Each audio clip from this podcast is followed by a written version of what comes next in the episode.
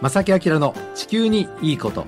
皆さんこんにちは正木明です。荻野恵美子です。え今日は5月18日月曜日です。午後1時を回りました。どのような午後皆さんお過ごしでしょうか？お昼ご飯皆さん何、ね、食べましたでしょうかね？で実はこの5月に18日というのはですねあの私正木明にとったら結構記念すべき日でありまして。そうなんですか？うん。ええ。1995年のはい。この日、はい。5月18日ははい気象業務法が改正されました。そうなんですか。改正内容がはい。気象予報士制度創設。この日にですからその、はい改正されそれ法律が施行された日なんですけどね。あそうなんですね。気象予報士誕生という気分を新たにっていうね、そういうタイミングがありますけどね。ね。さて今日のこのねえー正木明にの地球にいいことのテーマなんですが、はい。今日もですねあの少し前にお伝えしたかもしれませんがアフターコロナ、ううんん今回のこの新型コロナウイルス、えー感染拡大後の世の中について、はい。でまあ、もちろん環境に関する話題なんですけども、うん。今日はですねエネルギーについての側面から考えていきたい。もうそろそろ考えないとダメですよと、ね、うんいきたいと思います、はい。えー皆さんねしばらくお付き合いください。この番組は公益財団法人兵庫環境創造協会と近畿地区のイオンリテール株式会社そしてパタゴニアの提供でお送りします。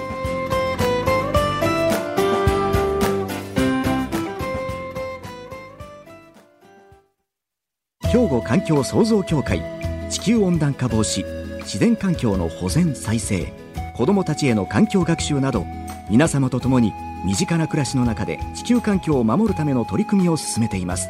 人と自然が共に生きる21世紀の豊かな環境づくりを兵庫環境創造協会。さて、はい。今日のテーマに行きますが、はい。えー今日はアフターコロナについてエネルギーという側面から考えていきたいと思います。これもな日本だけではなくて世界的な動きの話なんですね。世界的なそのエネルギーに関する集まりがあります。IEA という3つの英語で成り立っている世界エネルギー機関。世界エネルギー機関、うん IEA ってちょっと聞いたことがあるかなっていう方もいらっしゃるかと思いますが、えこの、あのーウェブサイトにですね、こんな、えー記事がアップされました。はいちょっと読みますね。お願いしますコロナウイルスは世代を超えて最大の世界的危機を引き起こし、世界中の医療システム、経済、社会を通じて衝撃波を送ってきました。確か前例のない状況に直面して政府は病気を制御下に置き経済を復活させることに集中しています。に、うん、もう今ね世の中はそういう動きということでしょうね。本当にね。エネルギー部門もまた世界中の輸送貿易経済活動を鈍化されさせているこの危機によって深刻な影響を受けています。エネルギーシステムとクリーンエネルギーの移行に対するパンデミックの影響は依然として増大していますがうん。特に次の3つの領域が際立っています。はい。エネルギー安全保障特に激動の時代において私たちの経済の要となっていますどういう意味かと言いますと、その国をその守る、まあ、国の利益を守る。となったら例えばその原油産出国はもうエネルギーと直結してますよね、そういう意味だと思うんですね、えーまあ、自国の安全保障にエネルギーはもう絶対関係してくると、うん。うん、いうことですね。経済の要になっていますええ電気の安全と弾力性のあるエネルギーシステムは現代社会にとってこれまで以上に不可欠となっている。いや本当にまあこれはもう事実。そうですね、まあこれをまず抑えましょうということですね。ええうん。二つ目。クリーンエネルギーへの移行は景気回復と景気刺激策の中心でなければならない。ここポイントです。そうですねはい。今までは化石燃料に頼っていましたエネルギーはね。はいそれをクリーンエネルギーへの移行。これがこれから先の経済回復経済刺激策の中心でなければならない。世界エネルギー機関が言っておりまうすん。3つ目です。はい。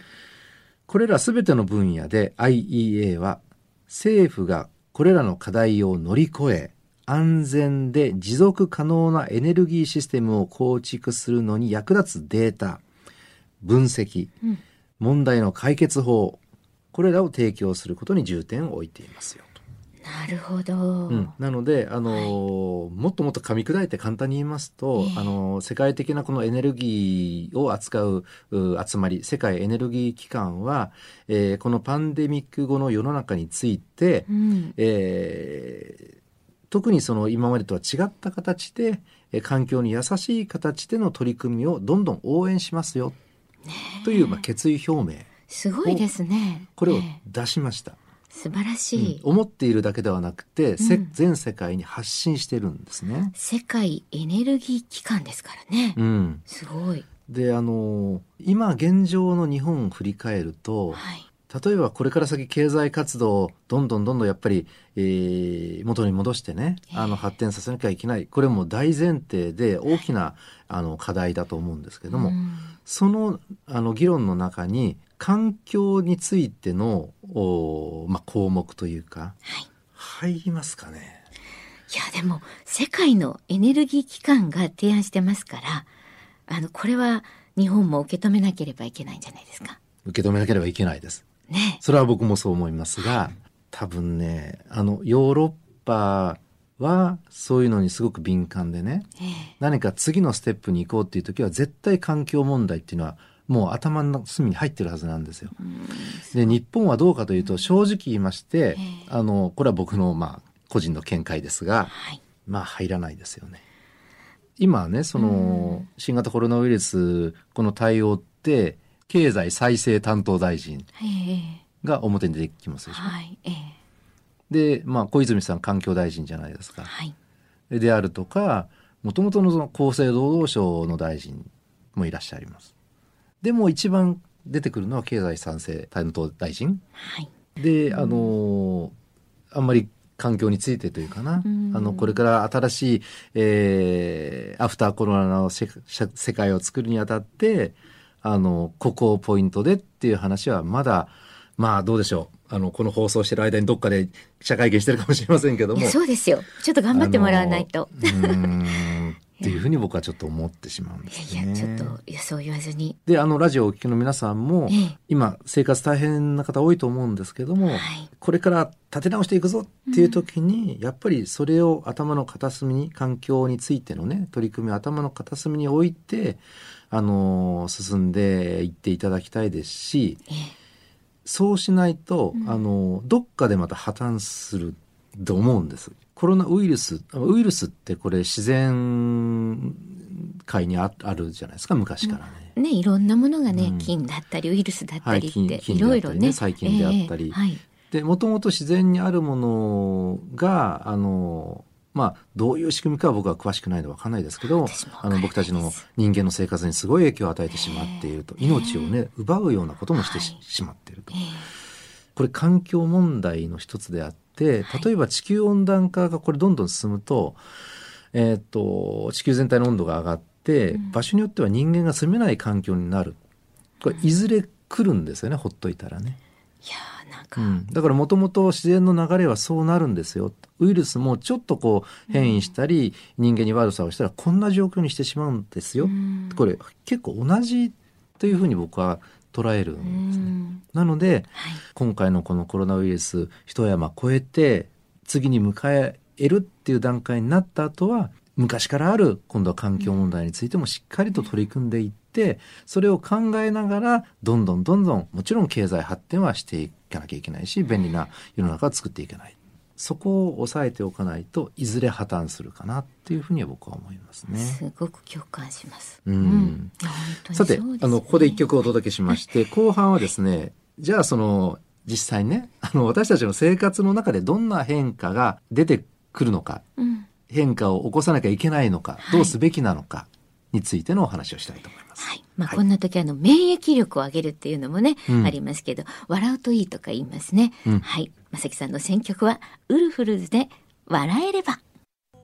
ガハハと笑えればねえ、本当に免疫力上がるって言いますからね、笑うと。こうんんな時には。底から笑いたいですうんね。皆さんも、はい、ぜひ笑ってください。いい曲でした。はい。さて、今日、あこれ後半いきますが、はい。えーアフターコロナにどんな社会を目指すべきなのか、どんな社会にしていくべきなのか。ねえ、本当考えないといけないですね。まずね、これから先は、あの、落ち着いたらですね、とりあえず移動というものをちょっと減らす取り組みをしてみたらどうかなと。なるほど。うん、移動するだけでやっぱりエネルギー使ってしまいます。仕事のやり方もね、まあ、テレワークという言葉がね、皆さんもうみんなね、ご存知かと思いますけども、はいあの、自宅に行ってオンラインで会議に参加するとかいう形に変わったというね、あの、会社もたくさん今回あったと思うんええですけども、今本当にねそれが多くなりましたよね。移動する必要ない。これ働き方改革の一つでももちろんありますもんね。確かに。うん。はい。移動を減らすこと、それから物を移動させることを減らす。うん、これも結構大事じゃないかな。これもできるんじゃないかなとう。ん。簡単に言ったら地産地消。はい。あの自分が住んでる場所で採れた美味しいものを、えー自分の体内に入れてっていうそういう循環を作っていくと。効率的なエネルギーをあまり使わないね、エネルギー、人間としてのエネルギーの取り込み方でもありますよね。なるほど。まあ、ちなみにテレワークなんかこの 5G とかね、今言われてますが、ええ。こういう技術がどんどん後押ししてくれるでしょうし、うん。まあ、地産地消をどんどんこう、どんどんこれが広め、広がっていったら、あ全体的な日本のその食料の自給率って当然上がっていくわけでね。う。ん。で、皆さんね、今大変じゃないですか。はい。あの、食べ物がね、全然、遠くの国が感染拡大したらそこで取れるものが輸入できなくなったりとか本ね。当にね自給率が低いこの、うんね日本でももっと上げるっていうのはこれは課題かもしれませんねそうです逆にね。ね。まあそのあたりどうかな。移動を減らす。それから物を移動させることを減らしてみたらどうか。うんそれからあとはもう移動するにあたってはね、こうせざるを得ない場合ももちろんありますので、はいもう省エネで移動すると。はいで、まあもちろん公共交通機関を使ったり。はいで、この公共交通機関自体もどんどん省エネのものをね、はい。あの、自然エネルギーを使った、えーいろんなやっぱりやり方もこれから先はどんどん、えー普及させなきゃいけないでしょうし、あとその自分で、えー移動する場合は、まあ電自動車をね、遠出する場合自動車使いますけども、電気自動車の普及であるとか、うん。うん、これもまあ大事かもしれませんね。うん。で、あのーある資料を見ましたらね、はい。こういう研研究機関で発表があったんですが、こはれ、電気自動車これからどんどん、これから先普及していくと思うんですけども、ええ。でもね、どっかで限界に来ると言われていましあてそ、うなんですか？電気を使った移動は、はい。移動手段全体の3分の2にとどまってしまうんだと見込まれているんだそうです、今。だから全部にはなかなかならない。うん、ですけれども、まあ、どんどんやっぱり普及は必要だろうと。うんそれからもう一つ。これもまあ昔からというかね、少し前から言われてますが、再生可能エネルギーによる電力の使用。うん再生可能エネルギーを使った電力っはいて、あの、どんどん安くなっているんですよ。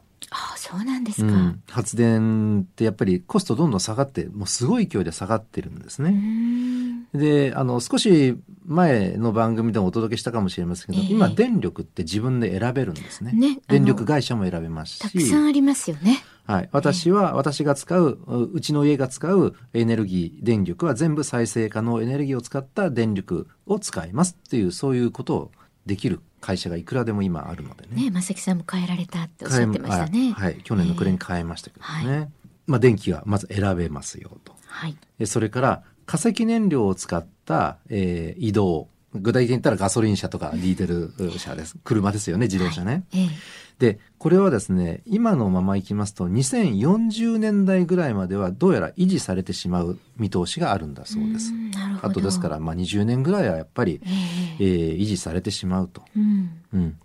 で、あの、先ほど言った、その電気自動車へのどんどんどんどん転換っていうのは、これはどんどん必要だけれども、うんやっぱり、それをするにあたっては、時間がかかってしまう。さらに言えば、その、電気自動車に変えて、高いけど、今買ってね、はいあのガソリンから電気自動車に 変えたとしますね、ええガソリン車から。でも、その電気が、例えば火力発電とかで使われ、作られていた電力だったら、やっぱり意味がないじゃないですか。再生可能エネルギーによる電力の使用っていうのがやっぱりすごく大きなポイントになるんじゃないかなというふうに思います。なるほどちょっとまとめてもう一回言いますね。はいまず移動を減らす。移動を減らす物を移動させることを減らす。物も同じく移動させることを減らす、はい。それから移動する場合は省エネで行きましょうと。うんそれから再生可能エネルギーによる電力の使用。電力は今選べますようんっていうお話ですね。ええで、ここらはポイントとして、でも元の生活に戻りたい。で、皆さん今思ってらっしゃると思います。僕も思ってます。はい元の生活に戻るということは、じゃあ、そのパンデミック前のようにね、どんどんどんどん生産活動をガンガンやって、二酸化炭素をどんどん排出してという、そこに戻るべきかというと、もう明らかにそれはそういう戻り方をしちゃダメだと思うんですね。私もそう思います。うん、あの便利さとかその収入源を得るとかそういうのは当然元に戻らなきゃいけないと思うんです。しんどいですもんね今ねあの皆さんストレス感ね、えー、抱えていらっしゃると思います。うん、でも元に戻るのはそこだけにしてもらってその戻り方はやっぱり変えるべき手法をね、はい、うん、そこをなるべくそのクリーンな形に変えていくべきと。だから元に戻りたい、戻るんだではなくて、やっぱり少しこう前を向いてね、元以上のものにしようと。ね、新たな生活をね、新たな経済活動。で、そこが大きなポイントだと思うんです。希望が持てるような気がしますね。なんか例えば環境に優しい形で経済成長を続けようと思ったらね結構大変じゃないかとかね、はい、コストが余計かかっちゃうんじゃないかというイメージどうしても持ってしまうんですけれども先ほど言ったように再生可能エネルギーによる電力って今どんどんコストは下がってるのでね、うん、結構お得だったりする場合があるんですよ。うん、で、はい、そういう知識をたくさん得ていただいて賢くなるべく短時間に生活は元に戻して、はい。で、元に戻った段階ではすごく、なんでしょう、環境に優しい、えー、企業活動であったり、生活であったり、これが一番目指すところじゃないでしょうかね。うん。うん、ね、いやでも本当にあの買い物にも行けない、まあ、お店も開いてないですしね。あれだけどなんかそういう日が続くとあよく見ればクローゼットにいっぱい服もあるし物も結構あるわとか思うこともあるんですね、うん、だから足し算より引き算もなんかいろんなところでもちろんそうでないところもいっぱいありますけれども、それも一部必要なことかもしれないなってちょっといいとこもあるかもしれませんよね。そうですね。皆さんそれぞれ考えていただいて、はい、あの、お便りください。はい。こんなアイディア、アイデアあるんだよという方がいらっしゃる、ね、お聞きしたいですね。はい。ぜひお願いします。はい。兵庫環境創造協会地球温暖化防止自然環境の保全再生子どもたちへの環境学習など皆様と共に身近な暮らしの中で地球環境を守るための取り組みを進めています人と自然が共に生きる21世紀の豊かな環境づくりを兵庫環境創造協会えー、さて、ここで番組にいただいたお便りを紹介させてください。たくさんいただきました。そうなんです。やっぱり今、ラジオを聴きの方がすごく多いんでしょうね。うん、嬉しいですね。はい。はい、ではお願いします。はい、メッセージ本当にありがとうございます。もうね、なんか、あの、防災グッズプレゼントと、まあ、プレゼントもありますからね、ぜひ応募もいただきたいんですが、合わせてメッセージもいただいてます。ラジオネームハッピーさん、新型コロナで外出を控え、ラジオばかり聞いています。嬉しいですね、ありがとうございます。ありがとうございます。そして、まさきさん、あぎなさん、毎週楽しみに聞いて、ておりますと、いただきましたのは、京都市伏見区からですね、ラジオネーム、ヨッシーさん、ありがとうございます。ありがとうございます。はい。えー、世界的に蔓延しています新型コロナウイルスの感染症のニュースを見ていて、気候変動と感染症の関係について考えていましたと。僕と一緒ですね。ねえ数年前に日本国内で蚊が媒介するというか、うん、デング熱が発生しましたが、うん、はいはい、ありましたね。温暖化などの影響で日本の気候がますます熱帯に近くなっていけば、様々な熱帯感染症が頻繁に起こることになりますと。うん、感染症対策はもちろん、やはり根本的に地球温暖化の対策を取ることの重要性を改めて感じました。まさきさんは感染症の観点から何かお考えや感じておられることはありますか？といただきました。はい、あの以前からお届けしているそのいろんな気候変動問題のお話ね、あの毎回お届けしてますけども、そのあのこととこの新型コロナウイルスってこれ根っこはね僕は同じだと思っているんですね。やっぱり環境が変わることによって普段ないウイルスがまたどっかで出てきたりとかね、細菌がなんか気持ち悪いのがまたできたりとか。この新型コロナウイルスってもともとコウモリからっていうふうにも言われてますよね。で、野生のコウモリが持ってたウイルスがなぜその人間にかかるようになったかというと、はい、そのコウモリが生息していた環境に人間がどんどんこう破壊してね、環境破壊して入ってしまってるから、野生動物と人間の距離がめちゃくちゃ近くなって感染したんじゃないかとも言われている。なるほど。だから全く環境問題と今回のこのね、新型コロナウイルスって別個ではなくてね、あの根っこは同じだなと僕は思っています。なるほど。うん、ねねこの方も考えてね吉さんも本当にそれを感じたということなんですね。そうですね、はい。ありがとうございます。ありがとうございます。うん。まあこんな方も多いかもしれませんが、もうどしどしこういうメッセージもいただきたいですね。はい。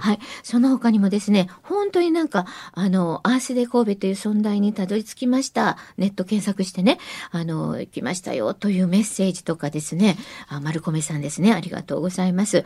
で、週末から夏日の予報でしたが、温暖化も止まりませんねって、この方もそういうことでもメッセージいただいています。うんやっぱりこの時期であっても温暖化のこととか気候変動のことっていうのはなんか切り離せなくて考えてる方多いみたいですね。そうですね。あの、はい多分この番番組をお聞きの方々は意識が多分ね、高い方で、ニュースとかでも全然もう環境問題今取り上げられてないじゃないですか。はい。でもやっぱり忘れないでね、しっかりとやっぱり、あの、追っていきたいなと思いますけどね。えーさて、あの、皆さんお便りお待ちしております。はい宛先を、荻野さん、お願いします。おはがき、お便りの場合は、郵便番号650-8580、ラジオ関西、正木明の地球にいいこと、ファックスでは078-361-0005、メールでは、まさきアットマーク、jocr.jp、こちらでお待ちしています。どしどしお寄せください。そして、プレゼントも毎月ね、あの、差し上げていますので、はい今月も防災グッズね、あります。これは月末に抽選して、えー月初にですね、来月初めに発表となりますのでね、こちらも合わせて応募してください。お待ちしております。はいどしどしお寄せください。よろしくお願いいたします。よろしくお願いいたします。ということで、正木明の地球にいいことはこの辺でお別れいたします。ご案内は正木明と、荻野恵美子でした。それではまた来週。さようなら。この番組は公益財団法人兵庫環境創造協会と近畿地区のイオンリテール株式会社そしてパタゴニアの提供でお送りしました。